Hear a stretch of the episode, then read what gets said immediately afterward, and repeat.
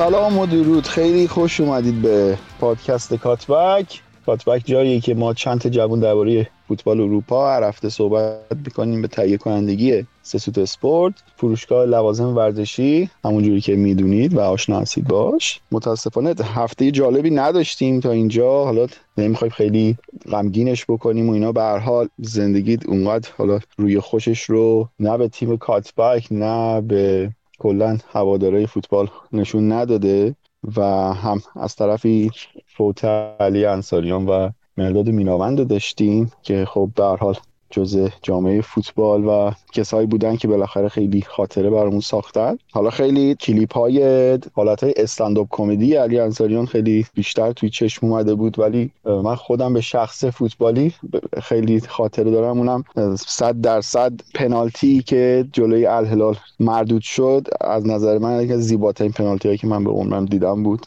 نوع زدنش و از طرفی هم خب محمد عزیز داشتیم که متاسفانه پدرشون فوت کرد ولی محمد منت گذاشت رو سر ما این اپیزودم. اومده در کنارمون باشه. خیلی خیلی خوشحالیم و واقعا افتخار می‌کنم محمد جان که تو داریم بین خودمون. خب منم سلام می‌کنم به همه شنونده هامون. در زندگی همینه دیگه. هیچی بهت نمیده هرچی هم که داری ازت می‌گیره. نهایتا قدر خودتون و عزیزاتون رو بدونید از این حرفای شعارگونه. ولی خب خیلی سخته. خلاصه بگذاریم از این بحث های غمگین. بریم سراغ چیزی که هممون دوستش داریم راجع به فوتبال و خصوصا لیگ انگلیس صحبت کنیم. صد درصد همینه دیگه. تنها پناه بی پناه های فوتبال دوسته خلاصه. خب تهران هم داریم. این اپیزود قبل اینکه تهران سوار کنیم. من فقط یه توضیح کوچولو بدم. اینکه یه چند وقتی که امیر بین ما نیست حالا نیاز به توضیح آنچنانی هم نداره. فقط خواستم بگم که امیر جای شاغل شده و ساعت کارش یه جوریه که به ساعت ضبط نمی‌خوره. ما چند بارم گفتیم که خیلی سخته برامون ساعت ست کردن. ولی امیدواریم بتونیم یه کاری بکنیم که حالا امیرم بتونیم ما اضافه بشه. ولی خب فعلا متاسفانه نیستش. تران جان شما مگه سلامی داری؟ هستیم در خدمتت. سلام. امیدوارم که این هفته پیش هم دیگه پادکست خوبی رو داشته باشیم. خیلی خوب. برای اینکه یکم از این فضای دورشیم بریم این خیلی با دل و جان آهنگ لیگ برتر رو گوش بدیم و برگردیم. آماده شیم که اپیزود پرپرپیمونی خواهیم داشت.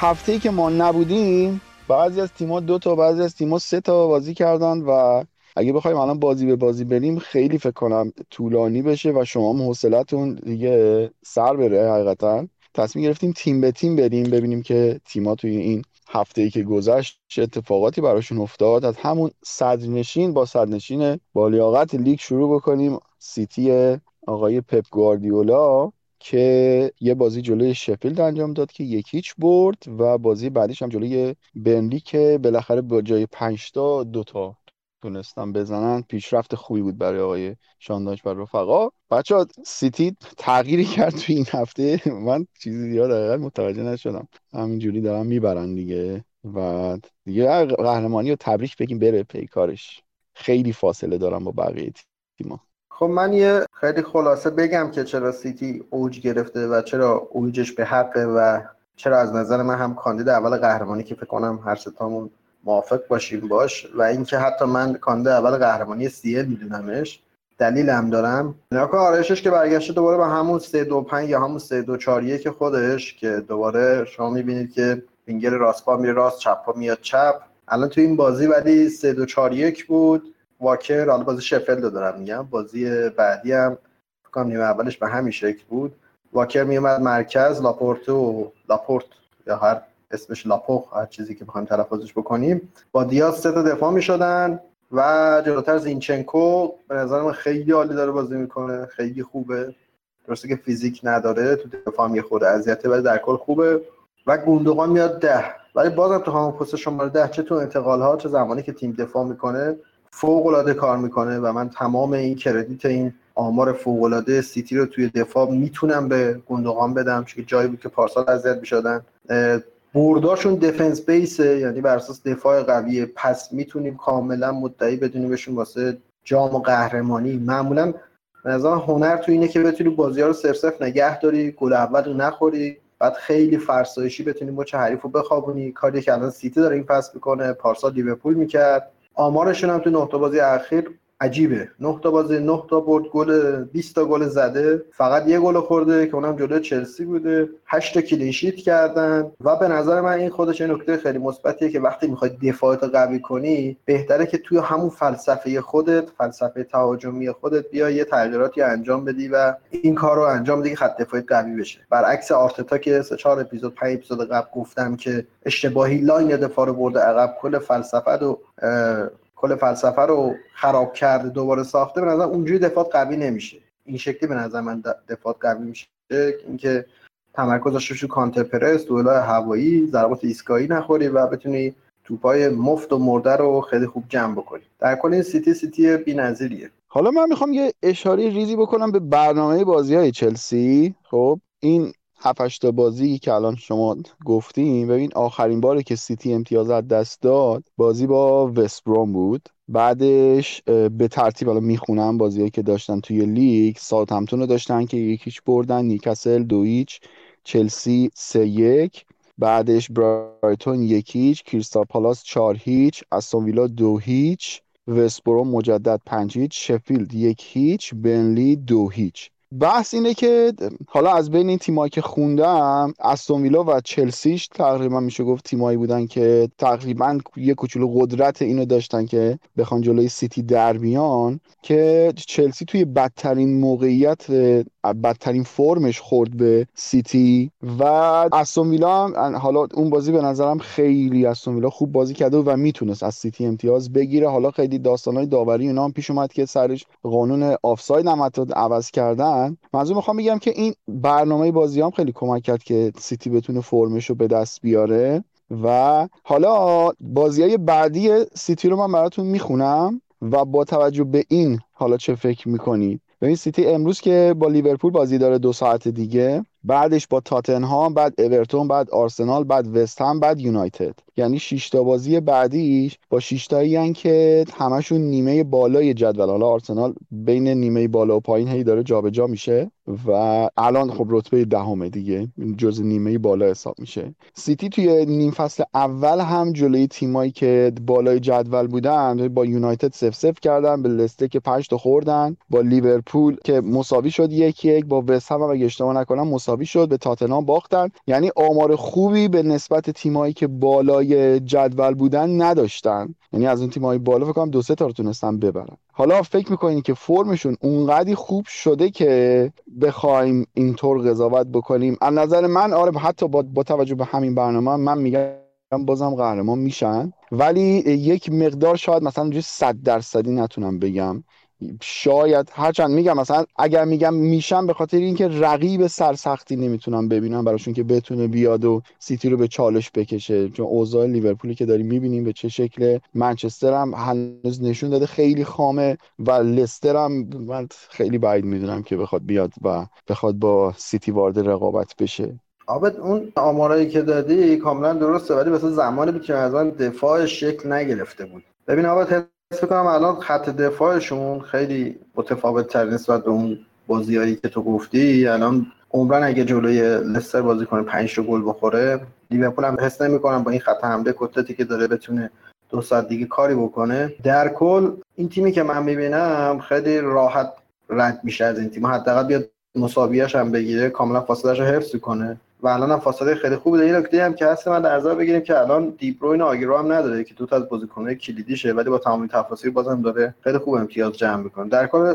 حس می‌کنم باز هم با این شرایط کسی نتونه اذیتش بکنه. من فکر می‌کنم مثلا کسی آمادگی اذیت کردنشون نداره. در تو یونایتد اگه حرف بزنیم تیمیه که خیلی بالا پایین داره. لیورپول به نظر اصلا تیم جالبی نمیاد. افت شدیدی کردن. چلسی که تو با صحنه نیست. اصلا تاتنهام همینطور لستر استون ویلا همین که به اینجا رسیدن به نظرم باید خوشحال باشن چون بیشتر از این زورشون نمی‌رسه.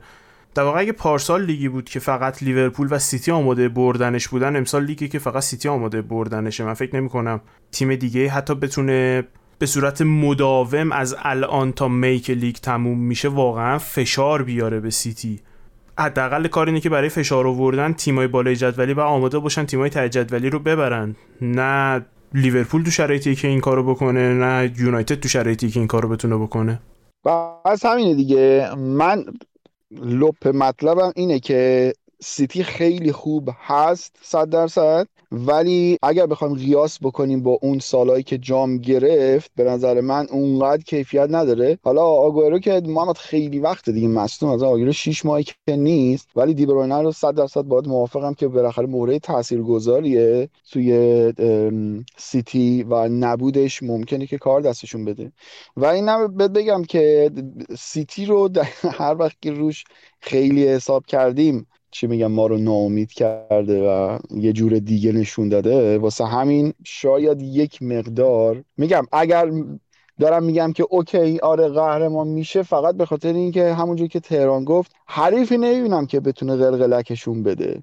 میگم بازم به نظرم الان بازی امروز لیورپول و سیتی به نظرم خیلی مهمه. یعنی اگر سیتی امتیاز کامل بگیره من دیگه کاملا صد درصد می‌دونم قضیه رو. بچه به نظرم رد بشیم از سیتی. بریم سراغ گزینه بعدی نزدیکترین دنبال کنندهشون یعنی منچستر یونایتد که یه مقدار به اون فرم میشه گفت بالا و پایینشون خوردن توی این چند تا بازی جلوی شفیلد باختن جلوی با شفیلد که بازی هفته قبل توضیح دادیم ولی توی این یه هفته که گذشت دو تا مساوی جلوی آرسنال و دیشب توی یه بازی دراماتیک جلوی اورتون و یه برد حیرت انگیز هم جلوی ساوثهمپتون داشتن که حالا از کدوم بازی می‌خواین شروع بکنین. حقیقتا بازی با آرسنال همون فکر کنم اون نکاتی که اون دفعه گفتیم دیگه. اینجور بازی ها رو میان که صفر صفر بکنن برد اصلا دیگه به وضوح این قضیه رو داره نشون میده. جلوی چلسی صفر صفر جلوی سیتی صفر صفر جلوی لیورپول صفر صفر و حالا باز جلوی آرسنال هم صفر صفر خیلی عجیبه و این هنره واقعا. اول تحلیل تاکتیکی بازی ها رو بکنیم. بعد از اینکه تحلیل بازی ها تموم شد یک مبحثی در تو با یونایتد هست که من خیلی دوست دارم تو پادکست بازش کنیم و بالاخره بعد از هفته ها که می‌خواستم دربارش حرف بزنیم حرف بزنیم. خب من همونطوری که هفته قبل هم گفتم واکنش یونایتد خیلی مهمه به اون شکست خیلی غیر منتظره و می‌تونم بگم واکنشش معمولی بود. پنج امتیاز امتیاز ممکن گرفتن. از یونایتد آرسنال شروع می‌کنم تا بعد برسیم بازی دیگه. یه چیزی که حالا راجع به آرسنال هست می‌خواستم بگم حالا همینجا میگم اینه که همزمان نمی‌تونه پپ و ساکا رو بازی بده چون هر کدومو که می‌ذاره سمت چپ قشنگ 50 درصد اوف می‌کنه. نیمه دوم آرسنال خیلی خوب شد و جالبه از لحظه که مکتامینه مصدوم شد و پوگبا شد 6 آرسنال دیگه شاخ شد. یعنی قشنگ مرکز زمین رو گرفت. اصلا عجب غریبه این. پوگبا خیلی بازی کنه عجیبی پارتی رو خیلی تعریف کردم ازش ولی این بازی 5 تا دریبل داشت.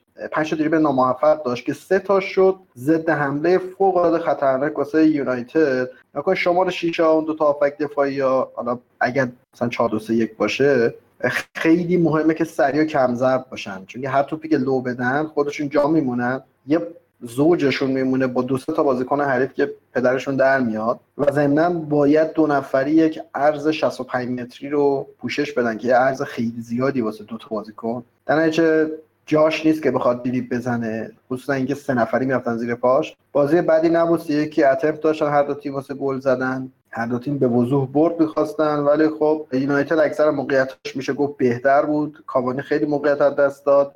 ایکس جی آرسنال هم حدودا نصف بود 3.82 یونایتد 3.66 آمار عابد گفت یونایتد جلوی Big Six عجیبه. یعنی 4 تا 0 0 داره یه یک هیچ باخته به تاتنهام و یه شیشه یک می‌خوام. باخته به تاتنهام و یه یکی چند باخته به آرسنال. یعنی حس کنم من هر چقدر پارسال می‌گفتم اوله واکنش گرای خوبیه انگار امسال داره خلاف این ثابت می‌کنه. کلا یه گل زده فقط. یعنی همون بازی با تاتنهام که همون دقیقه دو پنالتیه تنها گلشون بوده. بعد از اون دیگه نتونستن گل بزنن و خیلی عجیبه. هرچند اینم بگم می‌تونستن گل بزنن. بعضی از موقعیتاشون به شکل عجیب غریبی نتونستن. الان همین موقعیت کاوانی که اشاره کردی من اینو می‌خواستم بگم که بعضی وقتا قضاوت های ما همیشه میگم بر اساس ذهنیت هم هست. الان همون صحنه اگه جای کاوانی و مارسیال رو عوض بکنیم من فکر تا الان مارسیال داشت فوش می‌خورد. این کاملا سوار رو بود و اگر کاوانی اون قیچی برگردون نمی‌زد راحت فکر کنم مارسیال می‌تونست گل بزنه. ولی در شرایطی که تعادلم نداشت اومد و زد و حالا نمی‌دونم صداش کرد نکرد چی بود. ولی بعدش من دیدم مثلا تو چهره مارسیال هم خیلی ناراحت شده بود که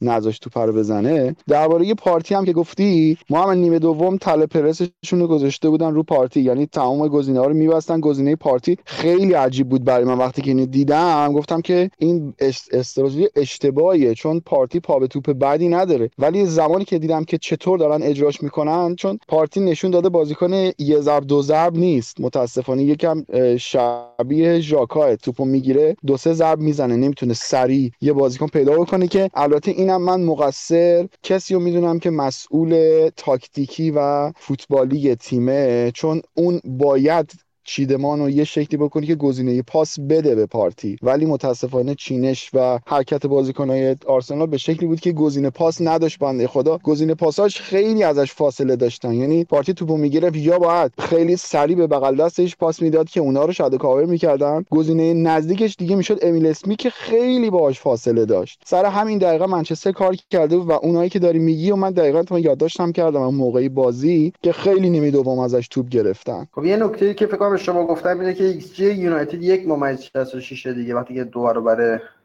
آرسنال بوده. یه نکته که عابد گفت اصلا رویکرد پارتی زمانی که توپ داره و پرسش می‌کنن با ژاکا زمین تا آسمون فرق داره. ژاکا فقط میاد ما تحتش میده به سمت حریف و بعدا استفاده می‌کنه ولی پارتی حداقل بعضی وقتا دریبل می‌کنه. این یه نکته. دلیلش حالا عابد گفت یه دلیل دیگه که داره این به خاطر اینه که سمت راست آرسنال دو تا بازیکن لب خط بودن. فاصله زیادی داشتن باش و جفتشون هم یکیش واسه یه کات اینساید بکنه بیاد داخل و دفراست نفوذ بکنه و این هوش به نظر من اوله رو میرسونه که به جای که بیاد ژاکا رو تله پرس بکنه پارتی رو تله پرس کرد. بیشتر هم آرسنال می‌برد سمت چپش و از اون سمت سعی می‌کرد قفلش کنه چون که گزینه های روی دستش خیلی با فاصله بودن. این نکته خیلی عالی بود که آبت گفت. در کل واضح حس می‌کنم نکته خیلی خاصی داشت. می‌تونیم باقی بازی های یونایتد اگه می‌خوایم. اینم دقیقا من یه بار دیگه هم گفته بودم اوله معلومی که خیلی آنالیزورای خیلی درست حسابی داره. چون کلا هم دیدی که اکثر بازی نیمه دوماش یونایتد خیلی خیلی بهتره. حالا به غیر از دیشب نمیم چی شد یا اینجوری خراب شد داستان. ولی در کل هرچی بازی رو به جلو میره یونایتد بهتر میشه که اینم جز دلایلشه. و حالا یه اشاره هم بکنیم به بازی همتون که آقای آزموتیل چرا اینجوری می‌کنی با خودت برادر؟ قبول دارم و ببین تو ثانیه 90 اون بازیکن واقعا در چه شرایط روحی روانیه که میاد همچین حرکتی رو می‌کنه؟ یعنی تو اون یک دقیقه مگه مکتامینی چقدر روی اعصابت رفته که تو بخوای همچین حرکتی بکنی و به اون شکل پاشو بزنی و بری بیرون؟ نمی‌دونم من خیلی فکر کردم به اینکه مثلا ممکنه چه اتفاقی برای بازیکن افتاده باشه که بخوای تو مثلا یهو بازی رو ندید بگیری و جایی که می‌دونی وار هست اخراج میشی بیا یا همچین حرکتی بزنی و همون توی ثانیه های ابتدایی بازی بخوای تیمتو ده نفره بکنی و از اون به بعدش هم دیگه ساوثهمپتون ریخت به هم. حقیقتا درسته که این اتفاق افتاد ولی واکنشی که از طرف ساوثهمپتون بعد از این اخراج اومد خیلی واکنش بدی بود و یکم آقای هودنتون ما رو حقیقتا ناامید کرد محمد. عابد خب خیلی بازی ها می‌بینیم دقیقه مثلا چه می‌دونم تو قبل 15 اخراجی میدن ولی رویکرد چون یه عکس العمل مربی نسبت به باخت این شکلی نیست. اینم یکی از bug ای این فوتبال پست مدرن ها. شما لایپزیگ یا هوفنهایم ناگلزمن هم که می‌دیدید بعضی بازی که دستش در می‌رفت پارسال هم داشتیم یهو 4 5 گل می‌کنن یعنی این یک حس می‌کنم حفره همون فوتبال اتریشیه که حالا ما خیلی تعریف می‌کنیم ازش اینه که چیزی که من حس می‌کنم اینه که این فلسفه انگار ترمز نداره. فقط گاز داره می‌دونی؟ فقط انگار تمپوش میره بالا فقط هیجانش می‌تونه بره بالا و خیلی خوب بلد نیستن. حالا این سبک مربیا که بیان بخوابونن تمپو رو بیارن پایین شدت رو بیارن پایین و یه خورده مورینیویی بازی بکنن یه دقایقی رو حداقل. در کل بازی اصلا چیز فنی نداشت. یعنی نظر من بیشتر روانی بود. اول بازی اخراج دادن کلا تیم پاشید. یونایتد هم با ایکس جی 5 ممیز بکنم 3 و 4 9 تا گل زد. کلا عجیبه ساوثهمپتون تو دو تا بازی اخیرش ایکس جی دریافتی خودش یک ممیز 85 بوده دو تا گل زده. رقبا 6 ممیز 3 بودن 12 تا گل زدن. یعنی اصلا آمار عجیبی. این بدنارکم یه آمار خیلی fun بانمکی داره که دیگه most disaster دیگه از این وحشتناکتر دیگه نمیشه. حالا 120 دقیقه بازی کرده. تو این 120 دقیقه یه بار اخراج شده. یه دونه پنالتی زد. یه دونه پنالتی داده. دو تا گل به خودی زده. و تیمش 11 تا گل خورده. یعنی دیگه فقط ساحت دیوید لوئیس تو چشم میاد که تو ذهنم میاد که می‌تونه همچین رکوردی رو بشکنه حالا الان میگن دوباره محمد کمپین ضد دیوید حالا اینی که داری میگی دقیقا قبلا درباره فرگوسن هم صحبت کرده بودیم که جایی که احساس می‌کرد بازی از دستش داره خارج میشه خیلی سریع و راحت میومد بازی رو میخوابون یه ده دقیقه 20 دقیقه بازی رو سعی می‌کرد به همون شکل بره تا تیم حریف به یه حالت استیصال روحی و ذهنی برسه. بعدا میومد کارش انجام می‌داد. و حالا نمی‌دونم در حد پیشنهاد محمد مثلا من فکر می‌کنم که توی همچین جایی من توقع داشتم که حالا من کی باشم که به آقای آزمونتو بخوام چیزی بگم ولی در کل نظرم اینه که همون لحظه به نظر من میومد یه تعویزی انجام می‌داد. یکی از مهاجماش حالا کم می‌کرد که فقط در این حد به تیمش حداقل اینو برسونه که آره من سری دارم روی کردم و عوض می‌کنم. من برنامه می‌خوام تغییر بدم. و جالبه که به جای اینکه ساعتمتون بیاد بازی رو بخوابونه یهو پنیک زده بود که می‌خواست بره حمله کنه گل بزنه. خیلی عجیب بود. خب بعد شد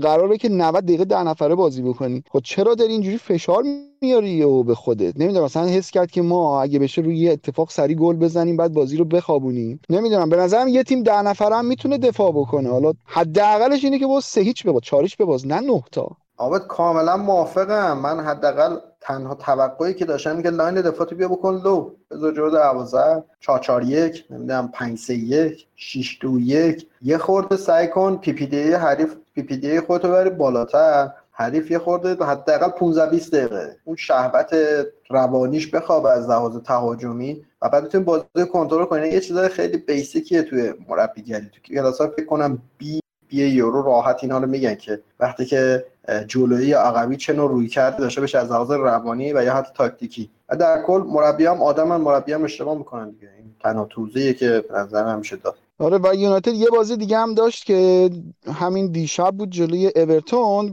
من فقط یه نکته که می‌خوام بگم حالا یونایتد حالا سوای همه حمله خیلی جذابی که داره و گلایی که خیلی می‌زنن همشون یکی یکی دیگه قشنگتر و خوشگلتره. من یه چیزی رو دیگه بهم ثابت شده که یونایتد تو توپایی که میری کنار به حالت کاتبک میاد پاس کاتبک میاد مشکل داره. بارها و بارها سر این صحنه داره گل می‌خوره. جلوی لستر جلوی شفیلد و جلوی اورتون. گلی که خامس زد. دقیقا سر این توپا احساس می‌کنم که اون شماره شیشاش قشنگ خوب بهشون به اون شکل میگم درست تمرین داده نشدن درست آموزش داده نشدن برای این سیستم که روی این توپا چطور باید کار بکنن. حالا ما همه رو مینداختیم سر پوگبا ولی خب این بازی که اصلا پوگبا مصدوم شد رفت بیرون و دیدیم که حتی مثلا فرد مکتامینه هم توی اون پست بودن نتونستن که بیان. هر موقع اورتون می‌رفت و توپا رو میریخت به وسط این مشکل رو یونایتد داشت. و خیلی عجیبه که اوله چرا تا الان هیچ راه حلی براش پیدا نکرده. آمد من حس می‌کنم که چون که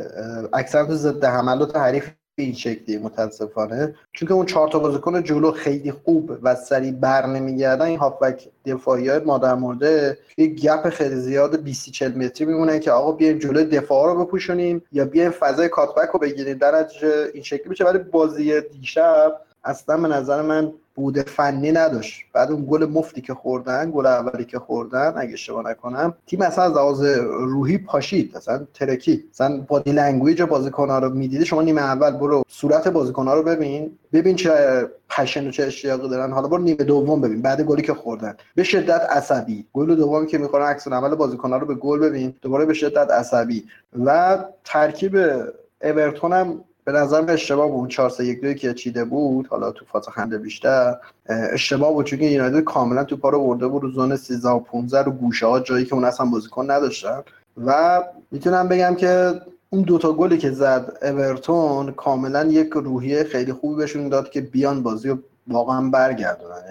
یه گل سوم یونایتد نمی‌زد. من می‌تونستم پیش بینی کنم که یه کامبک خیلی خوب بزن چون از لحاظ روحی پاشیدن. در کلم یه توییت خیلی خوبی تهران زده بود. منم باهاش موافقم که دیخیا رو دیگه کم کم باید با تمام اسطوره بودنش و بازیکن خفن بودنی هست. کم کم خلاصه بذارنش بیرون چون این سوتی هایی که این میده و عملکردی که این داره عملکرد یه گلر سطح جهانی نیست و دین هندرسون حداقل اگر بخواد این سوتی بده آینده درخشان تری داره توی این یونایتد.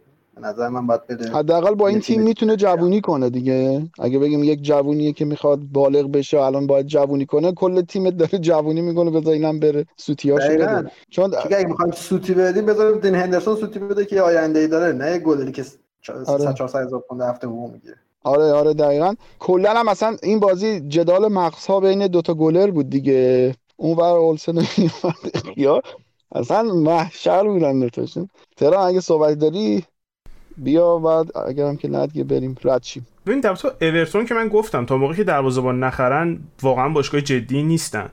من نمی‌دونم تو مخ فرهاد مشیری چی میگذشته که اولسن اوورده که با پیکفورد رقابت بکنه. توی دروازه‌بان ضعیفتر از طرف اووردی که باش چه رقابتی بکنه. اولسن هیچ وقت دروازه‌بان تاپی نبوده. فکر کنم یه جام جهانی خوب بازی کرد. همه اووردنش رو دست و فلان و بیسار. در بود دفاع سوتیای جدید یاد پیکفورد فکر کنم. آقا من خدا وکیلی موندم این سر گل اسکات چجوری سر خورد. بیشتر شبیه مثلا یه درختی بود که با تبر می‌زنی خم میشه میفته یه همچین حالتی. هر چی احساس کردم چی زیر پاش رفت که سر خورد نفهمیدم. دیوید پیرس که خواست که من عکس نشون میدم ولی تکنیک لازمو ندارم که توپو بگیرم چیزی که من برداشت کردم اینه. دیوید پیرس مربی دروازه‌بانای استرشوند مربی انگلیسی تو توییتر اگه می‌خواین فالوش کنین در رابطه با عملکرد دروازه‌بانا نظر میده. حرفش این بود که اولسن پای چپشو خیلی بلند برمیداره. همین باعث میشه تعادلش از دست میره سر می‌خوره نمی‌تونه به توپ برسه. که خب اون می‌گفت اشتباه آماتوریه. می‌گفت دروازه‌بانا خوب می‌دونن که چجوری فوتورکشون چجوری پاهاشون رو بکارن که بتونن از پاهاشون انرژی بگیرن خودشون رو لانچ کنن موقع شیرجه زدن. ولی به حال در تو دخا بحثی که می‌خواستم بکنم همین بود که حالا محمد خوب بازش که فکر می‌کنم همه هم هم نظریم. دخا یک دروازه‌بان 375 هزار پوندی تو هفته نیست.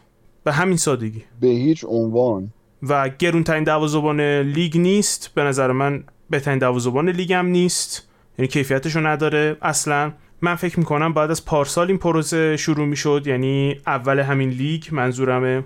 هندرسون باید به روش بارسلونا روشی که بارسلونا برای براوو و ترشتگن استفاده کرد تمام بازی های League Cup، FA Cup و Champions League و دروازه وایسه. به مدت یه فصل یا دو فصل و بعدش هم دروازه رو بدن دستش. حقیقتش اینه که من فکر نمی کنم که هندرسون کیفیت پایینتری از دخا داشته باشه اگه بهش به کافی بازی برسه. یادمون باشه دخا بازی با پای جالبی نداره که بخوایم اون ایرادو از هندرسون بگیریم. یادمون باشه که دخا حداقل دو فصله که از اوجش فاصله گرفته. هنوزم که هنوز اون ویدیو پارسال رویکین در رابطه با بازیشون جلوی تاتنهام. هنوزم که هنوز من بعضی اوقات میرم نگاش می‌کنم میخندم.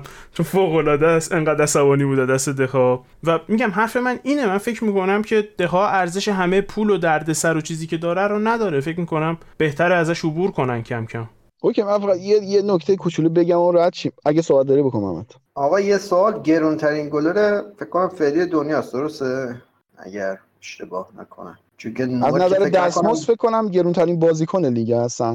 فکر کنم بیشترین دستمزد تو لیگ می‌گیره. عجیبی داره یونایتد. فکر کنم بازیکنایی که بیشترین حقوق می‌گیرن تو تیمش پاشنه آشیلدشن این نظر من یعنی پوگبا و دخیا قشنگ دو تا بازیکنی که پاشنه آشیل تیم نظر. به گزارش فوربز داوید دخیا سالی 24 میلیون salary داره که باعث میشه بالاترین حقوق بگیر جز دروازه‌بانای دنیا باشه. گزینه‌های بعدش کیان اگر جلو تهران؟ نفر دوم یان اوبلاکه با حقوق 350 هزار تا تو هفته پوند اینا همه عددا. نفر سوم کلور نواس 330 هزار تا تو هفته. نفر چهارم سرجیو ریکو جالب پاریس سن دو تا دروازه‌باناش جز 5 تا دروازه‌بان پر بیشترین حقوق بگیر دنیان با 280 هزار تا. بعدش نویر با 260 هزار تا. نویر 260 هزار تا تیبو کورتوا 150 هزار تا کپا 150 هزار تا و آلیسون 150 هزار تا کسپرش مایکل 130 هزار تا و شزنی 130 هزار تا. جز این چیزی مقاله که من الان دارم از سپورتس کیدا می‌بینم. حالا دیگه اعتبارشو نمی‌دونم. حالا من اصلا کولرهای پاریس رو فکر نمی‌کردم اینقدر دوتاشون من اصلا نمیستم سری جوری همچین پولی می‌گیره. الان فهمیدم چرا رفت پاریس نیمکت بشینه. دوازم خیلی خوبی بود. اسم می‌کنم دو تا گلرش از کل برنلی و شفل بیشتر حقوق می‌گیرن. احتمالاً دیگه. آره خیلی عجیب. غریبه. ولی بازم اوبلاک و شما اگه به عنوان هم دستمزدش در نظر بگیرید کوالیتی که به تیم میده زمین تا آسمون فرق داره. سوتی ندیدم از اوبلاک من ولی در کل با این من حداقل به نظر من نمیارزه. آره من فقط بحث دستمزد شد یه چیزم بگم و رد شیم از یونایتد. واقعا غمگین میشم وقتی می‌بینم که مکتامینه یا بازیکن لیگ ایران داره کمتر پول می‌گیره. سال 520 هزار تا حساب کنید دلار 25 تومانی حساب بکنیم میشه 13 میلیارد. خیلی خوب آقا رد شیم. بریم سر لیورپول و آخه می چرا من کلا اعتقاد دارم که این اسکاتلندی ها رو هر چقدر بهشون بدین نوش جونشونه. واقعا از جون دل برای تیم مایه می‌ذارن. بریم سراغ لیورپول که یه نمایش نسبتا خوب توی نیمه دوم جلوی وست هم داشت و از اون طرف یک نمایش فاجعه بار جلوی برایتون. کدومو بگیم؟ ما از خوبیاش بگیم یا از بدیاش بگیم؟ من حس کنم قسمت نیمه خالی لیوان قسمت مثبتشو بگیم. بهتر باشه. آره. حالا یه چیزی هم هست و من واقعا برای کلوپ سر تعظیم فرود میارم. به نظرم فکر هر کی بود حالا قشنگ give up کرده بود رفته بود. خیلی اوضاع عجیب غریبیه. ما یادمون نره که پارسال سیتی اوایل فصل لاپورت از دست داد فقط و به اون روز افتاد تا آخر فصل و امسال کل دفاعی لیورپول فصل رو از دست دادن و واقعا مورد عجیب غریبیه. و حالا جالبه یه گزارش دیگه هم که داشتم میخوندم. محمد این تیم لیورپول پیرترین تیم لیورپول در تاریخ پریمیر لیگه. این تیمی که الان داریم. اینم خیلی چیز عجیب غریبی بود خوندم. برای وستهم محمد حالا من فکر می‌کنم اگر وستهم یه کوچولو باور اینو داشت که ما می‌تونیم لیورپول رو ببریم فکر کنم یه مقدار تحت تاثیر بازی لیورپول جلوی تاتنهام قرار گرفته بودن. چون اون شهامت رو من توی بازیکنهای وستهم نمی‌دیدم مثل بازی قبلی بیان جلو و حتی مثلا موقعیتی که گیر آنتونیو اومد اونو توی هر بازی بود میکشت و کاملا از body language ش معلوم بود که خیلی با استرس سریع فقط ضربه رو زد که خیلی با فاصله رفت بیرون. اما خود لیورپول به نظرم دقیقا از همون تعویزی که کرتیس جونز اومد تو یهو بازی عوض شد. من نمی‌دونم چه اصراری داره. میلر واقعا عاشقشم ولی به نظرم نیست اون بازیکنی که الان توی این ترکیب بخواد قرار بگیره چون تیمی که بیشتر صاحب توپه به نظر من بازیکن می‌خواد که بتونه بیشتر و راحتتر با توپ کار بکنه و جونز خیلی گزینه مناسب تریه و اون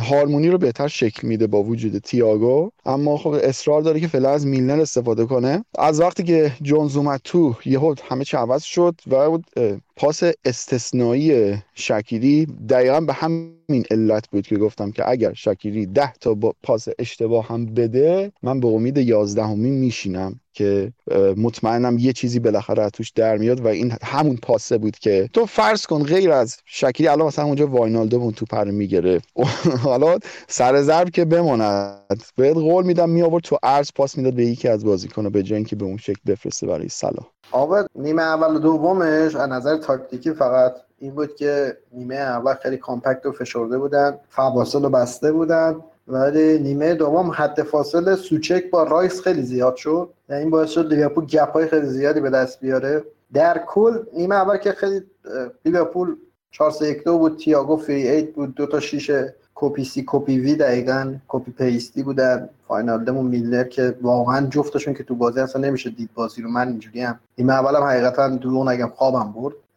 کسایی که منو بشناسن می‌دونن که چقدر بعد به چه جایی برسم که بازی لیورپول خوابم بره. نیمه دوم که خودت گفتی کرتیس اومد تو که خب حالا روی کردش خیلی تهاجمی بود. لیورپول هم کلا نیمه دوم خیلی ریسکی تر و رو به جلوتر و خلاقتر بازی کرد. چرا میگم میلر نباید باشه؟ حداقل به عنوان یک شیش کناری یا فاینال اینه که وقتی که ما بازی می‌کنیم 4 3 بازی می‌کنیم خیمه می‌زنیم دم دروازه حریف ما سه تا بازیکن داریم تو زون 14 دو تا از اینا کاملا تخریبی هم و تنها کلیدی که تو زون 14 ما می‌تونن بدن اینه که اگه توپ لو دادیم بیان تو بازپس بگیرن بدن به ما. یعنی بیشتر یه حالت کنترل داره که الان خیلی ما باهوشه از این حرفن که بخوان این کارو بکنن. یه نکته دیگه هم که هستش عجیبه که وست هم جلوی ما کلا انگار گل برگشت از کورنر زیاد بخوره یه گل دیگه هم صلاح کنم چند سال پیش زده بود. وقتی هم که بازیکن در حد لیگ برتر نداشته باشی یه گل مفتی مثل گل وست هام می‌خوری و بعد انتظار باشه که گلای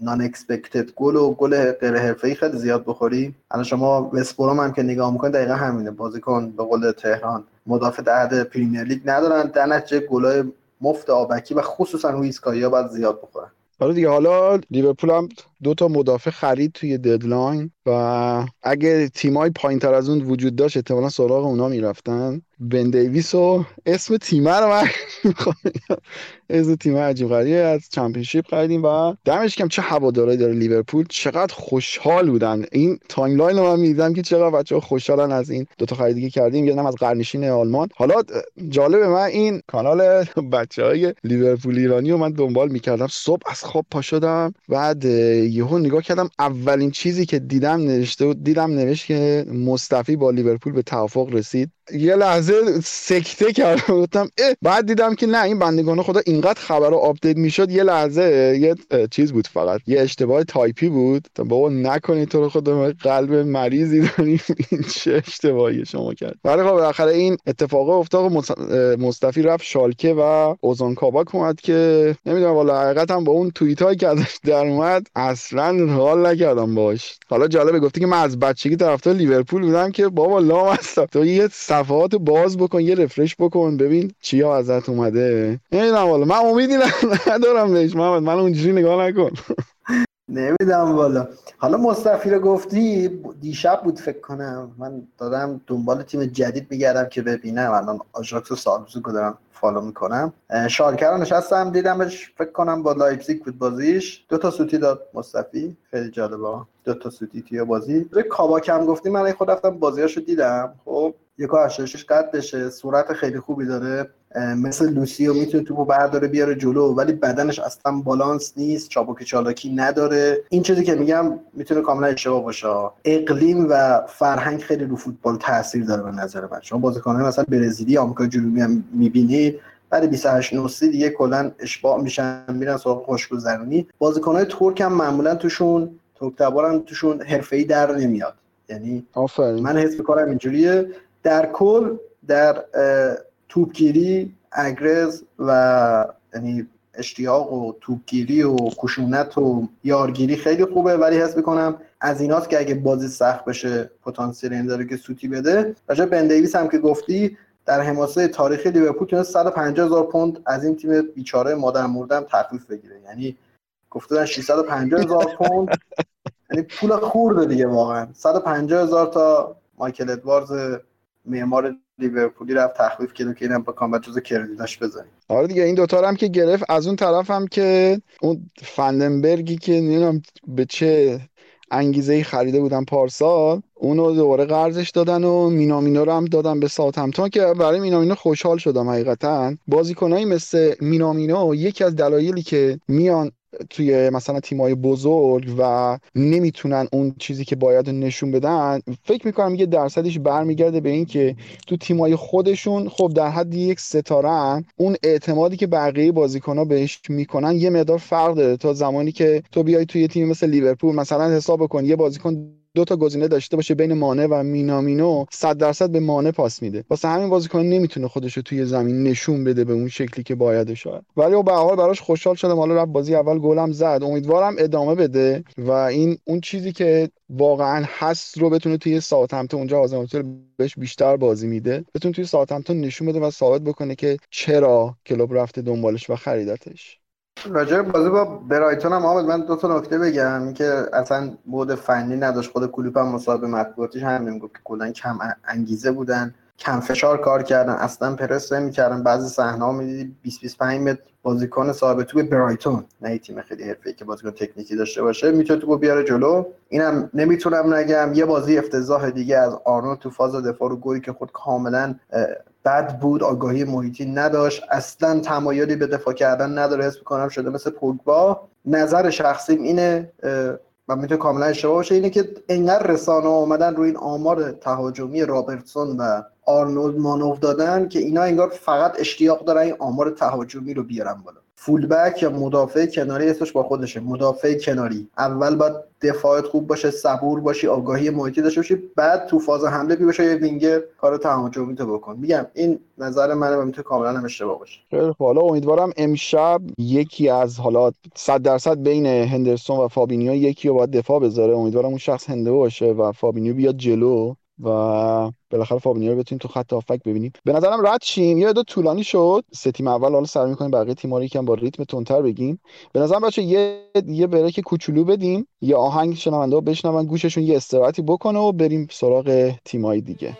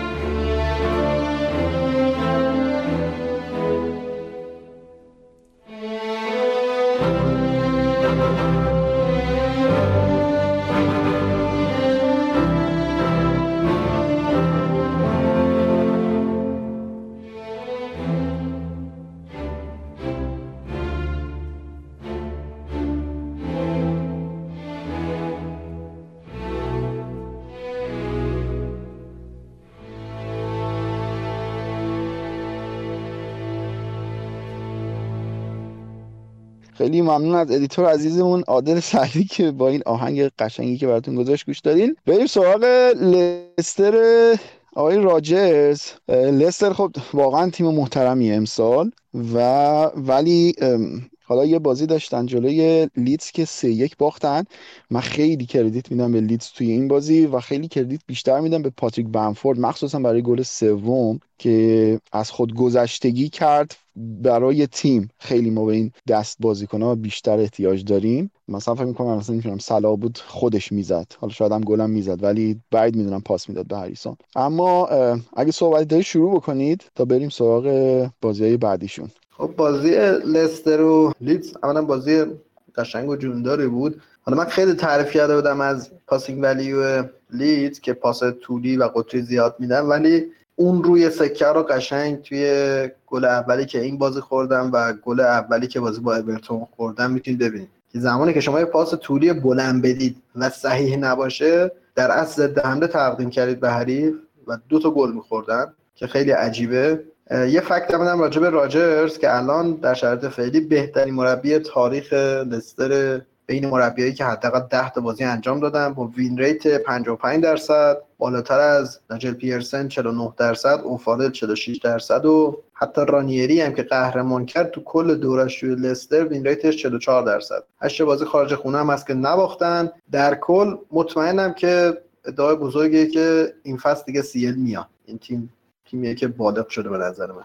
سیرشون حقیقت من هنوز شک دارم. فکر می‌کنم که حالا بس درباره چلسی زیاده. اینکه همچنان توخل توی معسلشه نمیشه زیاد روش خیلی حساب کرد. حالا بهش می‌رسیم. و ولی فعلا قراره به نظرم چلسی ببره و فکر می‌کنم که لستر حالا با توجه به برنامه‌ای که داره حالا بازی بعدشون با لیورپوله فکر می‌کنم که احتمال داره که جا بمونه. من این احتمال رو میدم. اونم فقط به خاطر اینکه حالا نمی‌دونم که جیمی واردی کی می‌خواد برگرده ولی تا زمانی که نیاد یه مقدار خط حمله لستر واقعا عقیمه. هرچند که الان مدیسون خیلی فرم خوبی داره عجیب غریبه اصلا این بازیکن. همونجوری که گفتی باگ به تمام معناست. اما باز هم اون واردی رو نداشته باشند خیلی اصلا یه تیم دیگه است لستر. من فکر می‌کنم که خیلی تیمی که بالا پایین دارن و خیلی امید دارن به اینکه تو تاپ فور تموم نکنن. فکر می‌کنم که ما می‌تونیم بگیریمشون. یکی از تیمای تو تاپ فورن که من فکر می‌کنم کاملا برای توخل و چلسی و برای مثلا تاتنهام و هر تیم دیگه که از پایین بخواد بگیرتشون کاملا گزینه مناسبی هم واسه اینکه حساب باز کنی روی اینکه امتیاز دست میدن. حالا این لستر کلا راجز نیم فصل دوم یه مقدار عجیب غریب میشه. و حالا نمی‌دونم اگه صحبتی ندارین رد بشیم چون واقعا نقطه خاصی نداره چون یه بازی دیگهش با فولان بود که فکر کنم تکلیف پایین جدول دیگه کاملا معلومه دیگه. حرفی توش نداریم. بنلی یه, قدمگی می‌بره. برایتون که دو تا برد خیلی ارزشمند جلوی تاتنهام و لیورپول کسب کرد و خودش رو جدا کرد. وستبروم و فولام هم توی بازی رو در روشون به نظرم نشون دادن که تیمایی نیستن که بشه روشون حساب کرد و بگی که مثلا میرن و این بازی رو می‌برند. بی نهایت بالا پایین نمیشه گفت دارن. خیلی پایین و یه کوچولو بالا. اینجوری تقریبا. و من خیلی بعید می‌دونم که اتفاق خاصی پایین جدول بیفته و تکلیف کاملا مشخص فاصلم خیلی داره زیاد میشه. و بیشتر امسال فکر کنم اون بحث سهمیه یه مقدار خیلی داغ باشه توی لیگ. کاملا معلوم نیست چه تیمایی سهمیه می‌گیرن. همه تیم‌ها تا میای بهشون دل ببندی یهو یه نتیجه خیلی ناامید کننده می‌گیرن و میشه اینجوری که هست. اگر بحثی درباره لستر ندارین می‌تونیم بریم سراغ بین وستن و اورتون هر کدومون که مایلین صحبت بکنیم. اورتون هم من زیاد بحثی روش ندارم. یه بازی جلوی لستر داشت که یک یک شد. بعد اومد لیدز رو برد و دیشبم که جلوی یونایتد سه سه شد بازیشون. خیلی بازی عجیب غریبی بود واقعا. صحبت کردیم دربارهش ولی حالا وستهم وستهم به نظرم نقطه بل قضیه بازی دیشبشون بود. و اون حرکت افسانه‌ای مارکتین با اخراج سوشک که خیلی سر صدا کرد. در با اخراجی که گفتی من فکر می‌کنم چیزی که این قضیه رو نگران کننده تر می‌کنه اینه که داور رفت از تصویری که ما داشتیم می‌دیدیم هم نگاه کرد و باز هم تصمیمش اخراج بود. یعنی اگه تو طول بازی اخراج می‌داد من می‌گفتم خب ندید دیگه صحنه سری بوده سوچه لحظه دست ورده بالا و اخراج کرد و تموم. اینکه به یه ساعت نگاهش کنی چیزی که ما هم داریم می‌بینیم و به نتیجه که اخراج خیلی نگران کننده است. در تو اورتون من تو توییترم یه حرفی زدم. یک کوری دارن در حال حاضر یک هسته دارن تو تیمشون در حال حاضر که سن مناسبی هم دارن. و من فکر می‌کنم فرهاد مشیری که خب مالک باشگاهشون اگه اینقدر اسمشون میارم باید این رو متوجه بشه و باید از این تیم حمایت کنه. من فکر می‌کنم پیدا کردن بازیکنی مثل کالورت لوین که من خیلی خوب میدونمش. شما رو نمی‌دونم چه نظری دربارش دارین اما من بعد از هریکن بهترین مهاجم انگلیسی میدونمش.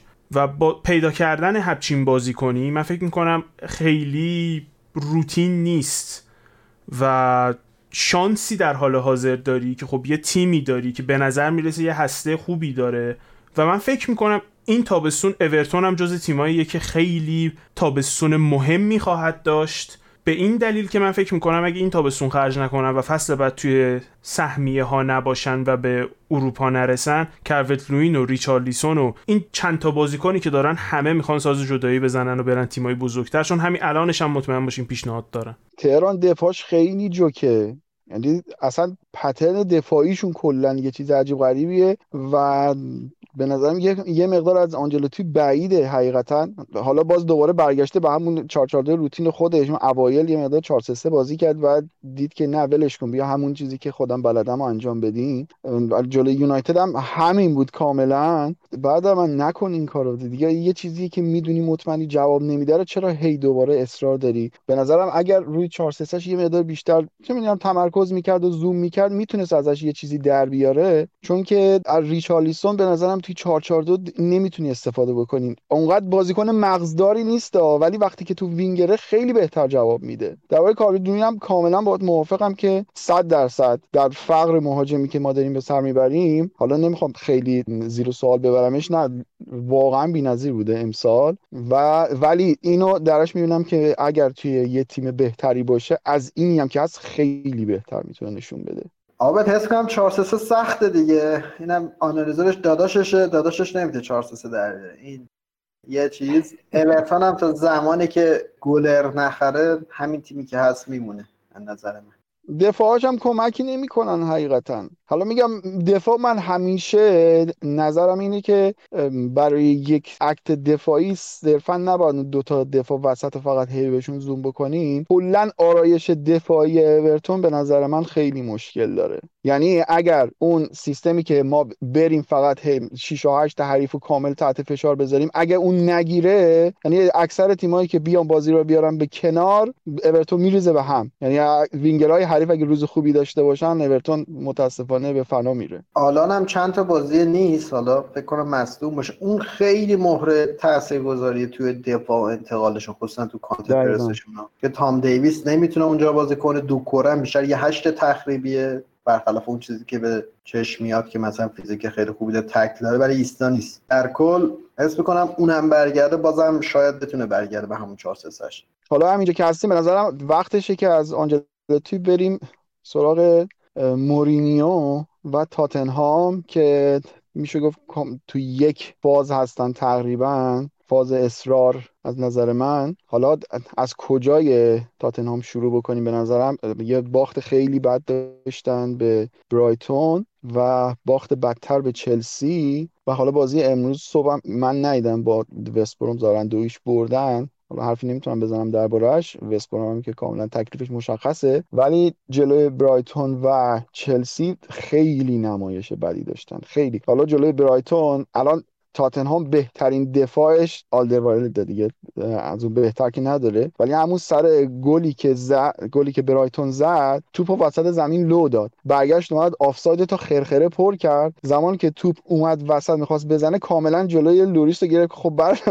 تمام تلاش رو داره می‌کنه تیم گل بخوره. یعنی بنده خدا لوریس اگر این بغل دستش نبود می‌تونست شیرجه بزنه توپ رو بگیره ولی نتونست کاری بکنه. خلاصه خیلی عجیب غریبه. به نظر بیشتر درباره چل... بازیش با چلسی صحبت بکنیم که حالا خیلی تا حالا توی پادکست به مایکل کاکس و مقالاش reference دادیم. یه مقاله که خیلی هم تند نوشت این دفعه درباره بازی چلسی و تاتنهام. حالا می‌خوام شما شروع بکنین. حالا من در ادامه اشاره به اون مقاله هم می‌کنم.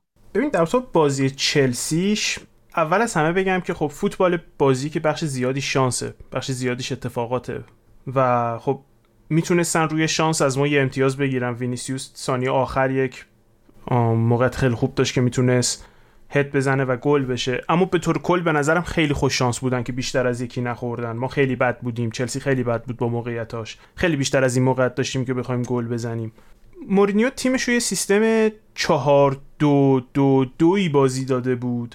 که خب سیستمی بود که گذاشته بود برای اینکه دقیقا بتونه کانتر کنه سیستم 3 4 2 1 چلسی رو توخلو. که برنامه این بود در واقع که دوتا مهاجم نوکاش که سون و میدیسیوس باشن رودیگر و تیاگو سیلوا رو من مارک کنن. دوتا فک وسطش که برخواین و اندومبله بود جورجینیو و کوواچیچ رو من مارک کنن و دوتا هافک در واقع وسطش که هویبرگ و سیسوکو میشن اضافه می‌شدن به خط دفاعی و این سیستم 6 دو دوی به وجود می اومد که در واقع 6 0 دو دو بود. اگه بازی رو نگاه کنین فکر می‌کنم چهار پنج دفعه کوواچیچ یار مستقیمش رو دیریب زد و رد شد و بعدش یه اقیانوسی از فضا داشت تا اینکه برسه به خط دفاع تاتنهام. دو سه دفعه تو جورجینیو من تا حالا ندیده بودم جورجینیو بازیکنش رو یک به یک رد کنه. اما خب سیستم جوری بود که چون یارگیری واقعی یک به یک یعنی یارگیری بسکتبال طور یک به یک بود بدون هیچ ساپورتی. توی و یارت؟ اگر ردت کرد ردت کرد. کسی نزدیکت نیست که کمکت کنه. و خب یه اتفاق دیگه ای هم که میافتاد این بود که ما با سه تا دفاع بازی می‌کردیم. سزار آسپیلیکوئتا میومد سمت راست توپو می‌گرفت و بش جلوش باز بود دیگه. کسی سزار آسپیلیکوئتا رو کاری نداشت. فکر کنم 5 6 دفعه با توپ بدو اومد جلو راحت پاس می‌داد و راحت کار می‌کرد و اینا. ولی نکته اصلی اینجا بود. ما اصلا 3 4 دو یک بازی نکردیم. ما 3 4 1 2 بازی کردیم. کالوم هاتسونادوی رفت جلوتر و ماونت میومد عقبتر. تو اون فضایی که بهتون میگم که یک هافک نامرئی تاتنهام داشت هافکی وجود نداشت در واقع از تاتنهام. میسون ماونت میومد عقب توپ می‌گرفت میچرخید کسی هم تا کیلومترها دوروبرش نبود و خب پلن دفاعی مورینیو به نظر من جواب نداد. حقیقت شو بخوام بهتون بگم. با یک اجاسمنت کوچیک که جلوی تیم ما از جلوی چلسی از دو یک تبدیل به یک دو شد کاملا این سیستمش از دست رفت. و نکته دیگه ای هم که بود که مایکل کاکس هم تو اون مقاله که حالا عابد می‌خواد دربارش حرف بزنه خیلی خوب اشاره می‌کنه این که ما 90 دقیقه فوتبال دیدیم. من دقیقا نمی‌دونم چه برنامه‌ای داشت تاتنهام برای گل زدن. هیچ برنامه‌ای موجود نبود. تهران از باگ های واکنشگرا بودن همینه دیگه. بیلسا هم وقتی که میگه فوتبال واکنش فوتبال صحیح و پویایی نیست اینه که یه 4 3 2 1 بشه 4 3 1 2 تمام پلنایی که چیدی و تمام تمرینایی که انجام دادی دود میشه میره رو این یک من کلا تو زندگیم خیلی کم به قطیت می‌رسم و وقتی هم که به قطعیت می‌رسم یه آدم دکم رادیکال بعض وقت احمق میشم. ولی در مورد مورینیو من دیگه کاملا به قطعیت رسیدم که این آخر خطش از نظر من دیگه حرفام داره تکراری میشه. 15 میلیون بگم 16 میلیون پوند حقوق میگه اصلا نمیارزه این قیمت. این بنده خدا به اینکه بیاد تغییر توی فلسفهش بده هی میاد formation رو تغییر میده. شما اصلا formation ت مشکلی نداره. شما وقتی که چه می‌دونم mid block counter attack quick strike بازی کنی سه تا روی کردی که دوست تا فاز اصلیش داره. حالا شما بین 4 3 بازی کن 4 2 3 بازی کنی یه خو یه هوا تغییر می‌کنه. فضایی که گیرت میاد یه تغییر می‌کنه. شما وقتی که low block و mid mid block بازی می‌کنی PPDA تیمت خیلی میره بالا. یعنی تیم حریف حداقل 12 الی 15 تا پاس می‌تونه بده.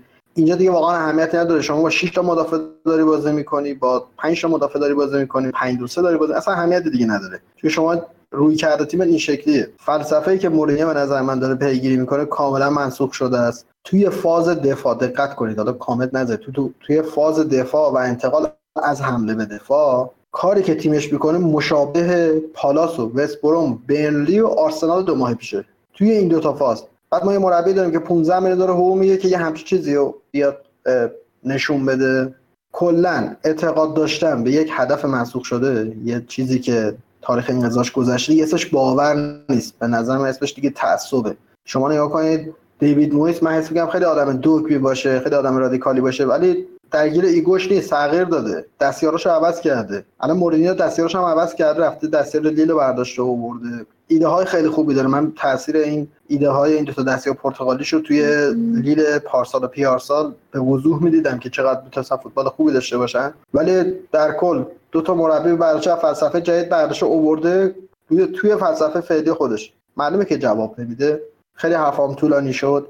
وقتی که ما می‌خوایم یه فلسفه و یک مدل بازی ایجاد بکنیم چه در 11 تا پارامتر هست که باید در نظر بگیریم. base ش رو دفاعه. اول میگیم که توی فاز دفاع می‌خوایم چیکار بکنیم که آرایش داشته باشیم مثلا اهمیتی نداره. پرس می‌خوایم بکنیم block می‌خوایم بکنیم line دفاعمون کجاست خط فشار کجاست خط حمایت کجاست اینه منظورم. بعد اینکه دفاع رو چیدیم میایم بر اساس دفاعمون حالا حمله رو میچینیم انتقالا رو میچینیم و خصوصا انتقال از حمله به دفاع. مثال می‌زنم باید فلسفه با همدیگه بخونه. شما نمی‌تونید low press low block و mid block باشه یعنی بیاید عقب. زمانی هم که توپو دارید بخواید توپو نگه داره توپ هم که دست داده دوباره بیاید عقب. این فلسفه نمی‌خونه. میشه آرسنال آرتتا توی دورانی که افت کرده بود. شکل دفاع تاتنهام باید تغییر بکنه. شکلش باید high press باشه. حداقل line دفاع بالا باشه. دفاع خوبی داری. هافبکای حمایتگر خیلی خوبی داری. یه anchorman فوق العاده داری به نام هویبرگ. یک بازیکن بی‌نظیر شاهکار مثل اندومبله داری مرکز زمین. ریسک اینکه شما به high press بازی کنی مدرن بازی کنی توی فوتبال فعلی دنیا خیلی کمتره. می‌خواستم در مورد نیوکاسل بگم. نیوکاسل بازی که برد فکر کنم جلوی اورتون شما این بازی می‌دونی که نیوکاسل ها نیوکاسل استیو بروس داره با ترکیب 5 2 3 خودش high press بازی می‌کنه. نتیجه هم داد جلوی اورتون اومد ایکس جی 1 ممیز 71 گرفت. به حریف هم ایکس جی 0 ممیز 71 داد. یعنی اورتون عملا عقیم شد خونسا شد نتونست کاری بکنه. برخلاف ظاهر خطرناکی که high press و فوتبال مدرن داره فوق العاده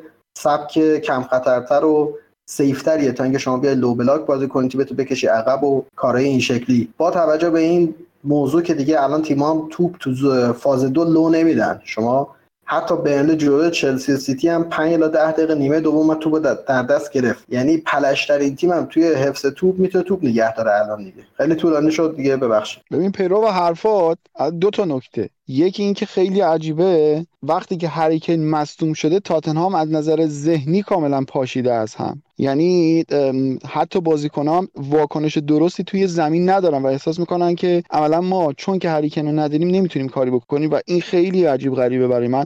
ما الان لستر هم داریم که با تمام وابستگیاش به واردی بازم داره میاد بازیشو می‌کنه. ولی تاتنهام کاملا برعکس این داستانه و حتی نمی‌تونه فوتبال خودش رو بازی بکنه. همون چیزی که حتی مورینیو بلدم هستم نمی‌تونه الان اجرا بکنه. این یه مورد. مورد بعدی که حالا توی نیم فصل اول ما اشاره کرده بودیم به اینکه مورینیو توی سبک جدید دفاعیش حالا به جای اینکه وینگراشو بیاد بچسبونه به خط دفاعیش و اون line 6 نفره رو ایجاد بکنه به جاش میاد شماره 8 شو میاره عقب بین دو تا دفاعش قرار میده و اون خط 6 نفره رو اجرا می‌کنه. اما اون زمان به شکلی بودش که یک اندومبله در نقش ده تخریبی فوق العاده عمل می‌کرد. و از طرف دیگه اون دو تا بازیکن دیگه هم که حالا بعضی وقتا برگواین بودن یا لوسلسو بود یا بعضی وقتا لوکاس مورا بود اونا می‌تونستن بیان اون فضا رو پوشش بدن و سونی که همیشه رو خط وسط وای میساد از زمان که توپو می‌گرفتن بلافاصله حرکت می‌کرد و با سرعتش کارو در می آورد برای تاتنهام. ولی الان این بازی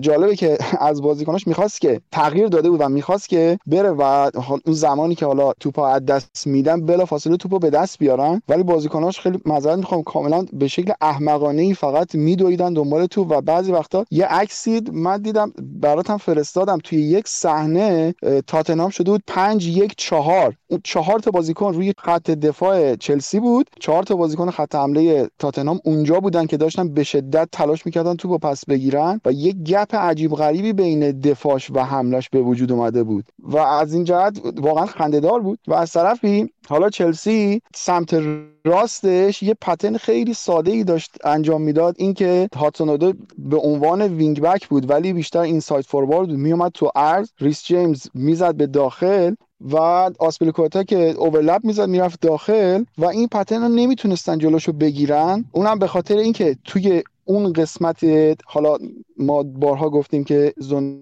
14 تو اون قسمت جالبه که چند تا صحنه بود که اریک دایر از روبرو شدن با هاتسون اودوی میترسید و دائما هویبرگو می‌گفت برو روپاش خودش می‌رفت عقب. خیلی جوک بود این صحنه. که هویبرگ می‌گفت بابا من باید این وسط رو بگیرم کجا برم رو پای اون؟ می‌گفت نه قشنگ با دست نشون می‌داد برو رو پاش. تاتنهام از نظر ذهنی کاملا به هم ریخته است. حالا جمع جور کردن این تیم و اینکه آره خود مورینیو هم می‌دونه که دفاع نداره. همه می‌دونن که دفاع درست حسابی نداره. وقتی که یه همچین squad ی داری و همچین ترکیبی داری به نظر من این که بیای باز دوباره line دفاعتو بچسبونی به خط دروازه خیلی خودکشیه به نظر من. و الان هم وقتی هم نداری که بخواد فلسفهشو تغییر بده. کلوپ یه جمله معروف داره آبد میگه زمانهایی مثل زمان دورتموندش میگه بازی هایی که من میترسم line دفاعم بالاتر می‌برم از جلوتر پرس می‌کنم. هر چقدر حریف از دروازم دورتر باشه خیالم راحتتره. قابل توجه مورینیو. حالا یه سوال. حس نمی‌کنید بازیکن‌ها دارن تاکتیکو پس می‌زنن؟ همچین چیزی حس نکردی توی تیم؟ چرا؟ حقیقتا من فکر می‌کنم که یه بخشی از این اشتباهات مدافع های تاتنهام یه بخشی از این بیهس بودن و کرخ بودن هافک های تاتنهام مربوط به اینه که کاملا اعتماد خودشون رو به خودشون به عنوان یک تیم از دست دادن. یعنی وقتی بازی امروزشون رو با کین می‌بینی ببین تاتنهام با کین فوتبال هسته‌ای که بازی نمی‌کنه که. یه 4 2 3 که توپو که به دست میارن کین میاد عقب ستای عقب استارت می‌زنن سمت دروازه حریف. توپ بلند ارسال میشه کین چون مهاجمی که نظر تکنیکی فوق العاده است می‌تونه توپو بگیره به چرخ پاس بده به یکی. از اول فصل دارن همین رو بازی می‌کنن. اشتباه می‌کنم؟ همین بوده وقتی کین سالمه. و یه مشکلی که هست اینی که من فکر می‌کنم همین دو سه هفته که کین نبوده اینا همه اصلا اعتماد خودشون به خودشون به عنوان فوتبالیست هم دست دادن. تو بازی با چلسی من هیچ مدافعی رو نمی‌شناسم که اونجای زمین رو زمین دراز بکشه و واقعا جفتک زنان بکوبه توپای مهاجم حریف پنالتی بده. منی که طرفدار چلسی هم باورم نمی‌شد اریک دایر پنالتی داد. هفته قبلش توپ از جلوی اریک دایر داره رد میشه. بابا دیگه فکر کنم تو نه سالگی اینو بهت یاد میدن. توپ از سمت چپ که داره میاد اگه سمت دروازه خودی با پای راست بزن میره بیرون.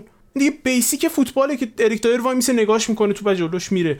یعنی من فکر می‌کنم این حرفی که تو می‌زنی درسته محمد که نمی‌دونم چقدرش به خاطر اینه که به شخص مورینیو اعتمادشون رو دست دادن و نمی‌دونم چقدرش برمیگرده با برگشتن کین. اما این وسط این ها اعتمادشون رو به خودشون و به نوع بازیشون کاملا دست دادن. و این باعث میشه که من هر هفته تو توییتر بپرسم که فکر می‌کنین مورینیو بالاخره اخراج میشه تا آخر فصل یا نه؟ چون من بوهای اخراج به مشامم می‌خوره. حالا دیگه خودتون می‌دونید. تهران من قبلا هم بارها گفتم بازیکنایی که در حال حاضر در فوتبال امروز سال 2021 زیر نظر مورینیو الان دارن کار می‌کنن کاملا میشه از چهرهشون فهمید که از فوتبال بازی کردن لذت نمی‌برن. این کاملا یه مشخصیه. ببین تو پوچتینو وقتی مزه بازی زیر نظر پوچتینو و اون سبک رو بچشی بعد حالا یهو تغییر سبک به این شکل. ببین بازیکن فوتبال دوست داره صاحب توپ باشه با توپ حرکت بکنه یه چیزای روحی روانیه. تو از کل 90 دقیقه کاملا عادت بکنی که فقط 20 دقیقهش توپ دستت باشه و اونم وقتی که اومدی سری باید ازش دل بکنی و بری یه مقدار به حقیقتا من فکر می‌کنم که ببین تو بیا با وولفز مقایسه کن. وولفز هم به همین شکله ولی توی زمانی که صاحب توپ میشن حداقل اینقدر بهشون آزادی عمل داده که اوکی خودتون ارضا بکنید زمانی که توپ داری تا می‌تونید دیریب بزنید به نظرم باید صبر بکنیم. راهش واقعا من فکر می‌کنم راهش اخراجه. ولی بریم برگردیم به مسائل مالی. و نظرم من هیچ راهی برای اخراج مورینیو وجود نداره. من نظرم اینه. مگه اینکه بری چه می‌دونم یه مربی گمنامی بیاری که اون دیگه اینقدر نخوای بهش دستمزد بدی. تیم من اونقدر راهی نمی‌بینم. مشکل مبلغ فسخ آب سی سی دو من در قرامت دادم مبلغ کمی نیست این موضوع کرونا. والا من به نظر ادی ها رو بیارن بهتر جواب میده. ادی ها تنها مربی تاریخ لیگ برتر انگلیسه که تو هر فصلی که لیگ انگلیس بوده بیشتر 60 گل خورده. اینم البته با تیمی مثل بورنموث دیگه یه ذره چیز باش. خیلی تیم کوچیکی هم بورنموث باشه. آقا خیلی کوچیک قبول دارم ولی تو الان مثلا فکر کنم روی هاجسون هم همچین رکورد نداشته باشه. با اینکه روی هاجسون فکر کنم نیمه جلویی مغز ادی هاو هم نداره. یعنی فقط قشایی پشتی رو داره کلا. آخرین نکته هم که راجع مورینیو بگم حس می‌کنم این چیزی که این می‌خواد فقط توی لیگ تک قطبی با یه تیم فوق ستاره می‌تونه جواب بده. که بیاد بایرن مونیخ این فلسفه رو بذاره تیم حریف نتونه حمله بکنه تحت هیچ راحت بازیشون بکنن. ولی اینکه اونجا هم بازم من همین تئوری هم به شک دارم واقعا. خیلی خوب. آقا از تاتنهام هم به نظرم رد شیم. یه مقدار ریتممون رو سریعتر بکنیم. بریم سراغ چلسی و بعدش هم بریم سراغ آرسنال. در مورد چلسی خیلی حرف زدیم. حقیقتا من گفتم نمی‌تونم زیاد قضاوت بکنم توخل رو. فعلا یک دوای موقتی رو داره پیاده می‌کنه. حالا اون سیستم سه دفاعی که داره تست می‌کنه بهترین کارم هست برای که یه تیمی که فرمش به هم ریخته و داره رو به رخوت و استیصال کشیده بهترین کار اینه که بیای همچین حرکتی بزنی براش تا یواش یواش بخوای برگردونی و بازی خودتو بخوای انجام بدی. فعلا داره جواب میده. ولی من الان یه مقدار براش آرزوی صبر می‌کنم که تییاگو سیلوا تنها دفاعی هم که داشته مصدوم شده و بازی های بعدی ببینیم زوج خط دفاعیش کی می‌تونه باشه؟ تهران. جای تییاگو سیلوا که قطعا کریستنسن بازی میده و توی اون پست با اون وظایف من فکر می‌کنم کریستنسن بتونه موفق باشه نه در حد تییاگو سیلوا در حدی که فقط کارمون رو را بندازه. چون مدافعی که خب بازی با پای خوبی داره و مخ خوبی هم داره به طور کل. بیشتر فیزیکش مشکله. در حال حاضرم به تیمای خورده که من فکر کردم جلو تاتنهام ایارش مشخص بشه که خب تاتنهام هم که دیدیم که چی بود و یکی دو تا بازی بعدش هم اونقدی سخت نیست. بعدش از آخر فوریه تا آخر مارچ کلی بازی مهم داره چمپیونز لیگو داره. من فکر کنم اونجاست که متوجه میشیم که دقیقا توخل شاید البته بی انصافی باشه که بخوایم اینقدر زود ازش توقع داشته باشیم که بیاد و مثلا همه چی رو جمع کنه و فلان و بیسار و اینا. اما بالاخره اونجاست که باید امتیاز جمع کنه. اون بر هست که اگه ازش فکر کنم یه بار در تو با لمپارد اینو گفتم یه برهی که اگه ازش سالم در بیاد وضعمون خوبه که خب لمپارد اخراج شد اون بره نتونه سالم در بیاد. و برای توخل هم همینه. من فکر می‌کنم اگه از این برهه بتونه با امتیاز گرفتن و صعود تو چمپیونز لیگ بالا بیاد خیلی جا پا خودشو صفر کرده واسه سال بعد و حقیقتش اینه که خب پروژه توخل تازه سال بعد شروع میشه. حالا هر چقدر این فصل کار بکنه نهایت کاری که می‌تونه این فصل بکنه اینه که بفهمه کیو می‌خواد کیو نمی‌خواد. من فکر نمی‌کنم بتونه کار خاص تاکتیکی با این تیم بکنه وقتی هر دو روز یه بار باید تیمش بازی کنه. ولی خب به طور کل در طور چلسی حرف خاصی نیست. الان ماه دیگه بیشتر حرف می‌زنیم. من یه نکته کوچولو بگم قبل از اینکه پاس بدیم محمد. یکی الان گفتی یاد اونانا افتادم که شدید دنبالش بودیم و به خاطر دوپینگ یک سال محروم شده چه شانسی آوردیم. و خیلی بامزه میشه اگه اتفاق میافتاد. و یه نکته توی بازی منچستر و آرسنال درباره یه نکته که درباره پارتی گفتم اینکه زمانی که توپ دستش میومد گزینه پاس بهش داده نمی‌شد. حالا همینو بیارین سر جورجینیو. ببین به چه شکل نوع بازی و چینش بازیکنها و نوع حرکتشون به شکلیه که زمانی که جورجینیو توپ دستش میاد ببین چقدر گزینه پاس داره و توخل اینجاست که خودشون نشون میده. یه مربی که مؤلفه و فلسفه داره چطور می‌تونه که با دو سه تا تغییر کوچیک شرایط بازی رو عوض بکنه.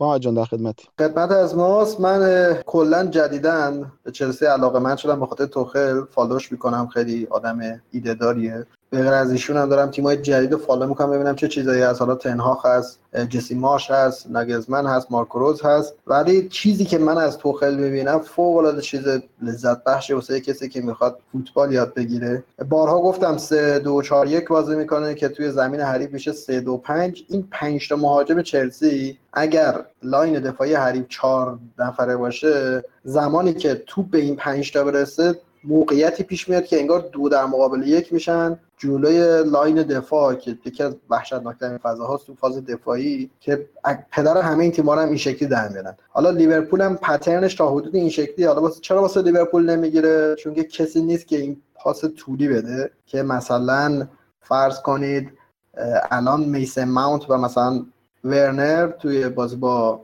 برنلی می‌تونستن پاس طولی بگیرن کوباچیچو جورجینیو ولی تو لیورپول همچه اتفاقی نمیافته. در پترنش فعلا جلوی چهار دفاعه جواب میده. هر تیمی که جلوی توخل به نظر من چهار دفاعه بازی کنه یعنی واقعا فهمی فوتبال نداره حقیقتا. یعنی حماقت محضه. چون که به شدت یونیت های حریف رو فشرده می‌کنن و وینگرها خیلی فضا دارن. شاید بخواد 6 یک بازی کنن. که اینجوری به نظر من زون 14 رو از دستم بهترین حالت واسه اینکه به نظر من چلسی رو بتونیم کنترل کنید اینه که همون 5 4 1 مدل همتون بازی کنید که زون 14 و 11 رو بگیرید. ورنر هم بازی با برنلی شده بود همون اینساید فوروارد. طبیعی بود. خیلی خوش آمد که اینور که ورنر شده بود رانره آلونزو رو ساپورت و ایستا نگه داشت. بود یعنی مثل اتوی نمی‌زد واسه اوورلپ. که نشون چقدر مربی باهوشی. سمت راست چلسی سمت راست خیلی سکسی جذاب به نظر من. در کل با حضور آسپلیکوتا و اودوی و حالا هر کدوم چه زیاش باشه چه ماونت باشه اون سمت خیلی سمت خوبه سمت و چپش کاملا به نظر من مشکل داره. در کل با این بازی که میسن ماونت من دارم می‌بینم ازش قطعا ده فیکسه. یعنی کار واسه پولیسیک و ورنر و زیاش و هاورس خیلی سخته. یعنی چهار تا بازیکن باید بیان این پستا رو بپوشونن. خیلی حرف زدم. یه نکته ای که دیگه ای که هستش اینه که حس می‌کنم در ادامه نبود هوش دفاعی اودو کار دست چلسی بده تو فاز دفاع. این نکته که درباره ورنر گفتی صد درصد علتش ماونته ده هست ولی فالس ناین میشه. میره جلوتر. اینم خیلی چیز جالبی بود. فقط درباره سزار یه مقدار به نظرم به قول تو موتور نسوزونه خوبه. خیلی انرژی داره ازش می‌گیره. اگه بدنش بکشه فقط. بازیش همیشه همینطور بوده. سزار اسپلیکوتا از جوونیاش هم همین بوده. موقعی که من یادم اومد چلسی همین بوده. امیدوارم که البته اتفاق واسش نیفته. خیلی دوست دارم که یه بار خیلی مفصل در تو سزار اسپلیکوتا حرف بزنیم. چون من فکر می‌کنم خیلی بهتر از چیزیه که بقیه میگن و بقیه می‌بینن. من فکر می‌کنم یکی از بهترین بازیکن‌های چلسی تو دهه اخیر بوده. اون به حال. صد درصد صد درصد. ولی میگم این نقش اوورلپینگ یه مقدار به نظر من می‌تونه از پا بندازتش توی دراز مدت. اینو حالا نمی‌دونم شاید اشتباه می‌کنم. ببین تو آب تو بازی که چلسی 70 75 درصد مالکیت توپ داره یعنی تو فاز حمله خیلی تحرک انفجاری ندارن. یه استارتا می‌تونه توجیه بدنسازی داشته باشه. یه نکته دیگه که حالا می‌خوام بگم تاتنهامو گفتم.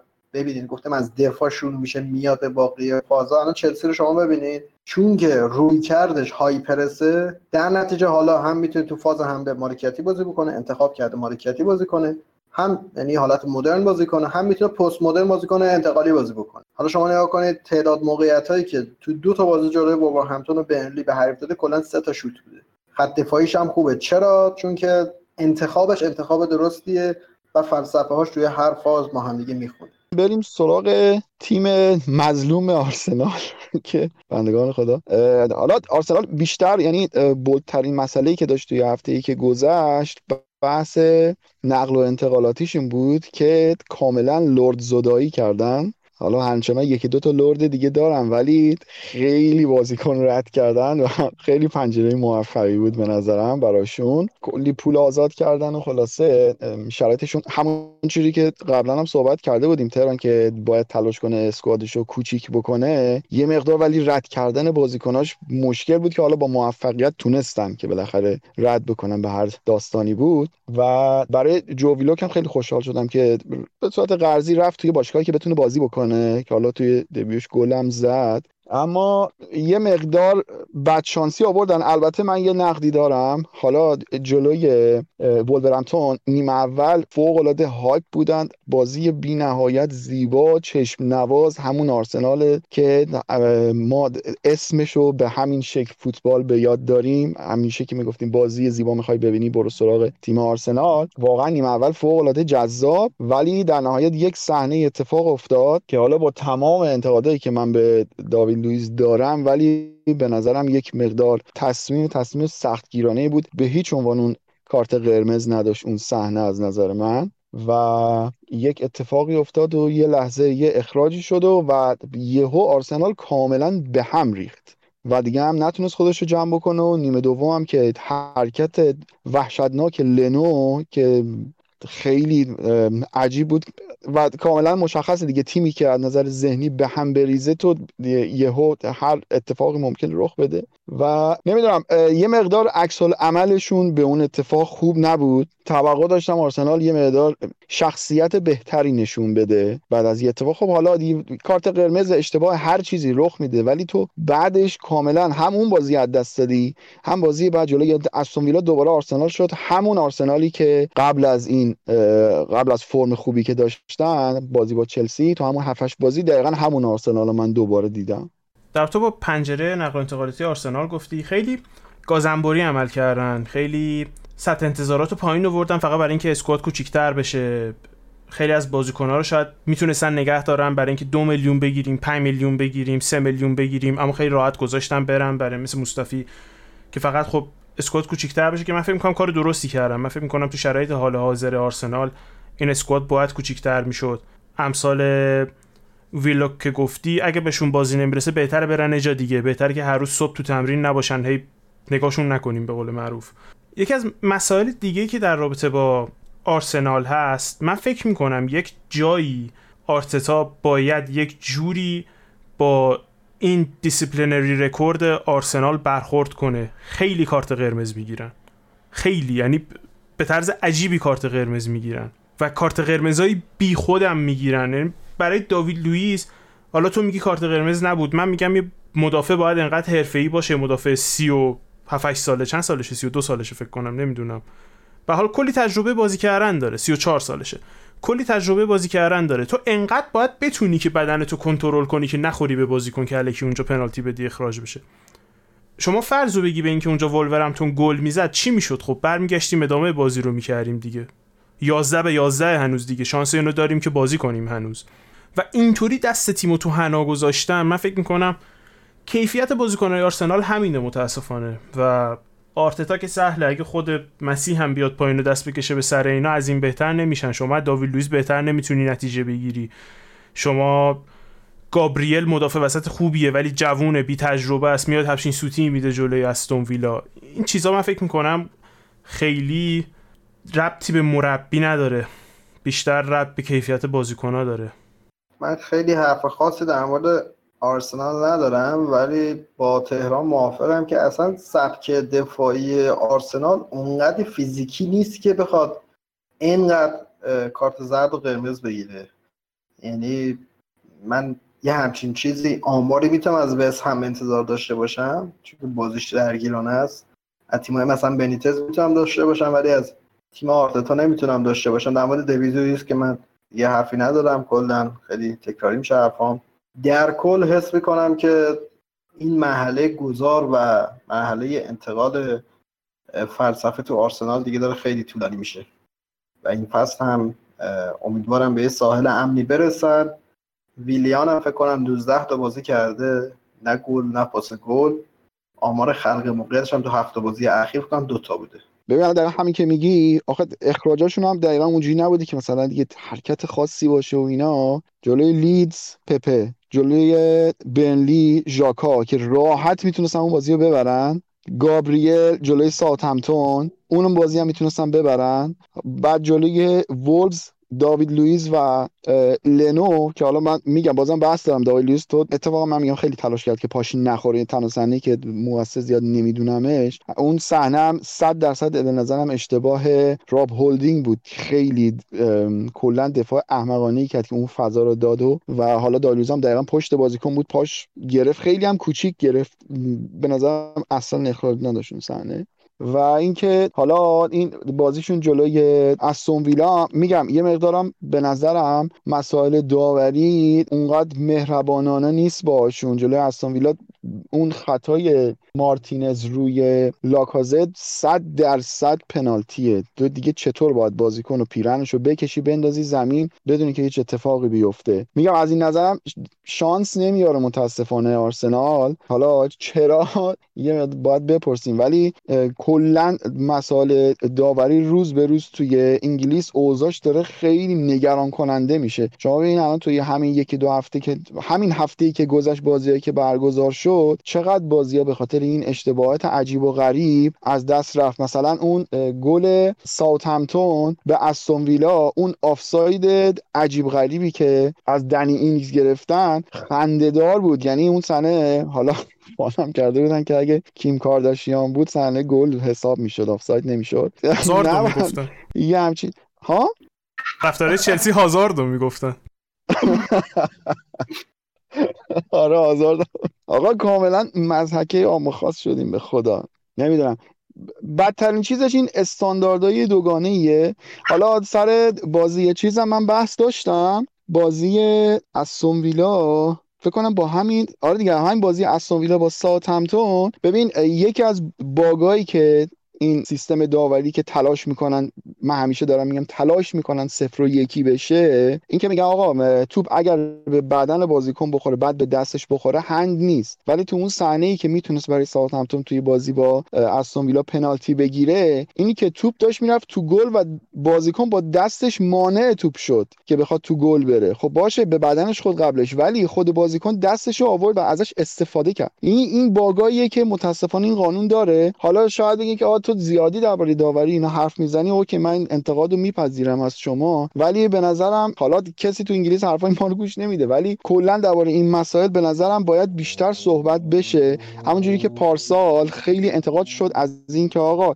شما داور باید بری و صحنه ها رو ببینی و تصمیم نهایی رو بگیری نه اینکه به گوش وایسی یهو رو تصویر بیاد خطا بوده یا نبوده. شما داور بازی هست اون قرار کمک باشه. اینجور بحثا شد و در نهایت عوض شد قانون و داور مجاب شدن که برن صحنه ها رو ببینن. روی این چیزا به نظرم باید بیشتر صحبت بشه که تا تغییرات اتفاق بیفته. این چیزی که الان خیلی مضحکه. عابد من حس می‌کنم اگر به همون حالت سلیقه‌ای داوری سلیقه‌ای قبلا باشه خیلی بهتره.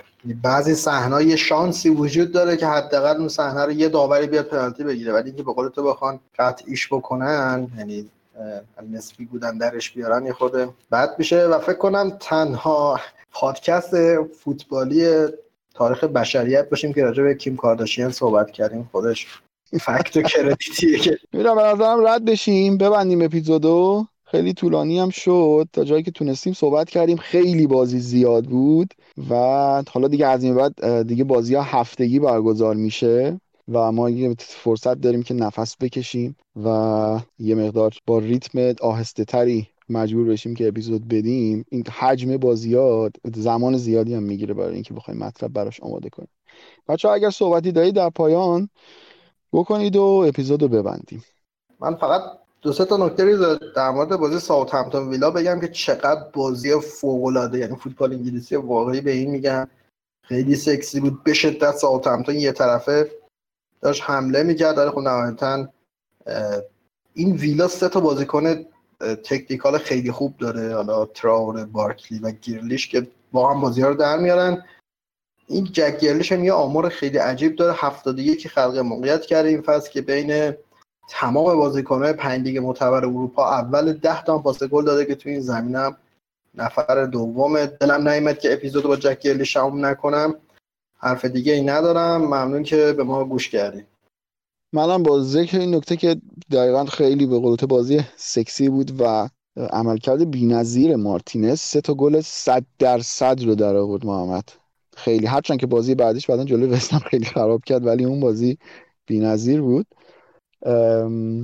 حالا خیلی بحث زیاده بین مثلا طرفدارای آرسنال که آقا مثلا باید مارتینز نگه می داشتیم یا میفروختیم. به نظر من کاملا معامله وین وینه ببینید اگه مارتینز بود بالاخره لنام خیلی لوازمان قابلیه عالیه واقعا. مارتینز هم عالیه. اینکه بالاخره تو بین این دوتا باید یکی انتخاب بکنی که حالا آرسنال سراغ گزینه جوانترش رفت. و مارتینز هم الان توی استون ویلا هر هفته بازی می‌کنه و خودشو نشون میده. و اینکه چرا این بنده خدا این همه سال روی نیمکت بوده. این هم نکته ایه. منم حرفی ندارم. امیدوارم که این اپیزود بهتون خوش گذشته باشه. تا اینجا بریم. حرفای نوید رو بشنویم و از طرف منم خداحافظ. قسمت شستم پادکست کاتبک رو شنیدید. امیدوارم که خوشتون اومده باشه از این قسمت که به بررسی لیگ انگلیس پرداختن بچه ها من یه چند تا نکته می‌خواستم ارز کنم خدمتتون و این هفته قول میدم حرف تکراری نزنم. اول اینکه شماره سوم مجله کاتبک منتشر شد.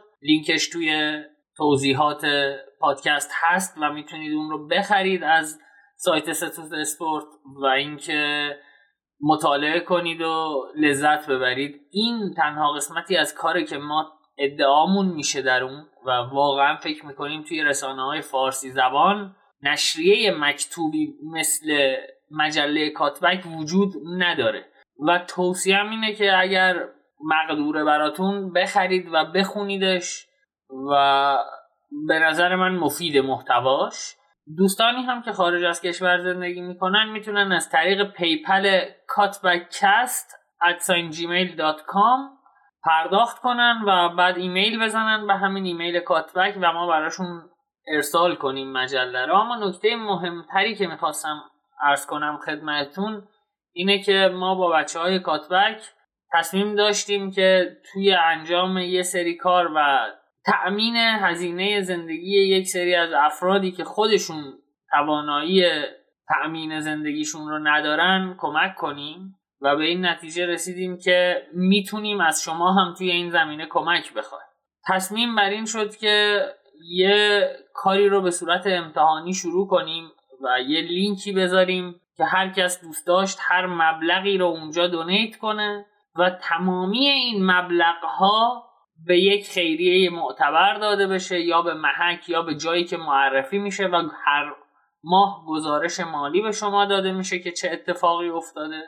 و این کمک های خودتونه. یعنی ما و شما با هم مشارکتا کاری کنیم که یه رهی از زندگی یک نفر دیگه باز بشه. و این رو به صورت امتحانی انجام میدیم و اسست اسپورت تهیه کننده پادکست کاتبک هم قول می‌گیریم که به نسبت پول هایی که جمع میشه برای کمک به خیریه ها یا محک یا هر جای دیگه امکانی رو در اختیار ما قرار بده که علاوه بر اون وجه که پرداخت می‌کنیم به بچه ها هم بتونیم لباس هدیه بدیم. امیدوارم که بتونیم زندگی رو برای همدیگه زیبا کنیم بهتر کنیم حداقل.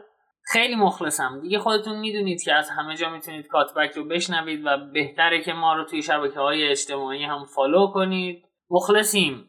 فقط دو خواهش انتهایی رو ازتون می‌کنم. اگر فکر می‌کنید کاتبک مفیده محتوای مفیدی داره به دوستانتون معرفیش کنید و ما رو بیرحمانه نقد کنید تا ما هم بیرحمانه پاسخ بدیم. و از یک گفتگوی بدون تعارف هم ما سود ببریم هم شما. توی روزگاری که کسی مواظب ما نیست خودمون مواظب خودمون باشیم. مواظب خودتون و عزیزانتون باشید. خدا نگهدار.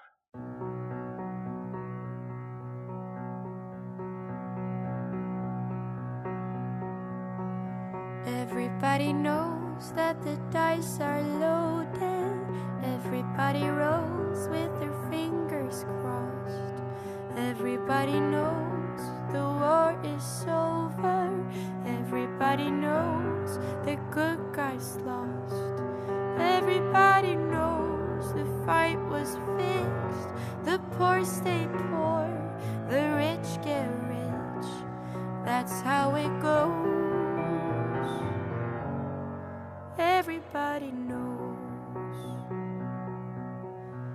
Everybody knows that the boat is leaking.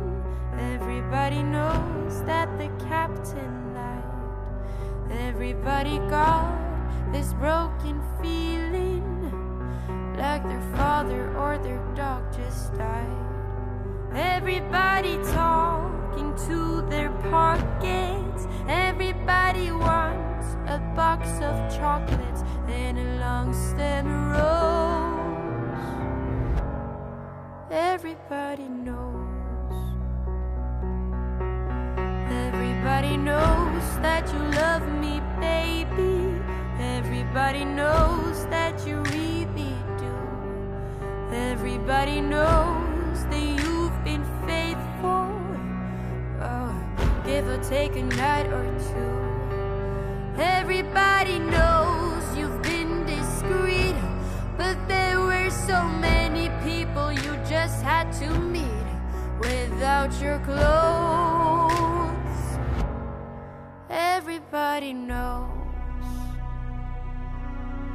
Everybody knows. Everybody knows.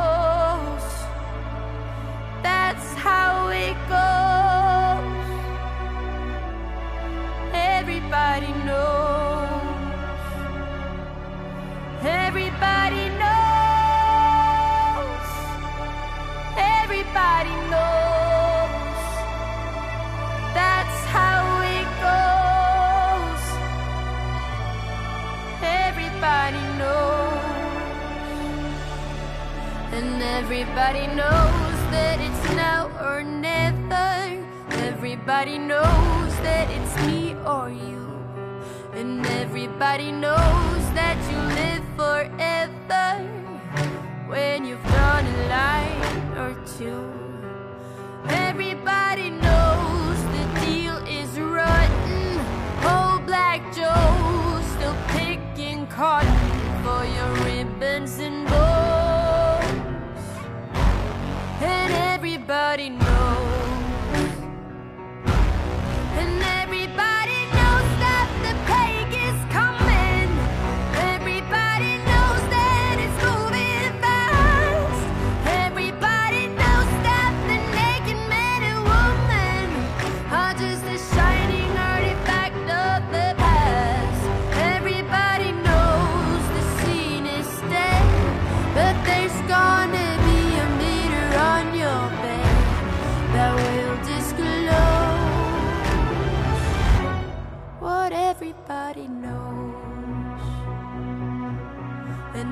Everybody knows that you're in trouble.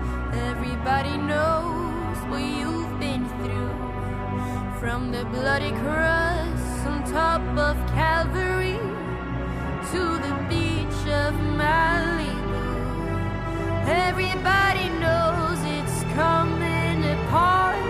Take one last look at the sacred heart before it blows.